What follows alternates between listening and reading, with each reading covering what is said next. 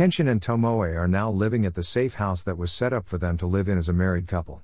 Now they are living peaceful lives, but Kenshin still gets flashbacks of all the people he's killed. Watching this makes me wish it was Kaoru and not Tomoe, but I did get some spoilers on the manga and what happens. So, now I want to read the manga just so I can see that part lol anyways back to the show we go. It seems Kenshin is starting to enjoy his life with Tomoe and his chief believes him to be weakening. Well looks like there is trouble on the way for Kenshin and Tomoe and she also asked him why he doesn't ask anything personal to her. Tomoe's little brother shows up and tells her of what is going to happen to Kenshin. She then realizes that Heart has changed like the seasons and that she has fallen for Kenshin. She no longer hates him for what he did to her fiance but loves him instead. Now they are really acting like a married couple. It's so amazing and very adorable to see how both of them have changed so much, just being in each other's company. Oh, I am going to cry TT to the power of TT. Tomoe realizes that Kenshin is the one who has taught her how to love again.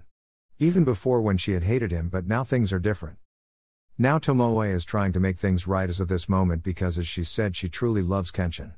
Well, that can't be good, and now Kenshin's chief has told him that Tomoe is the traitor, but rather it was him. Alright, my friends, stay cool and keep watching anime and reading manga, and be sure to come back for the final review for this show. Au revoir for now, till next time.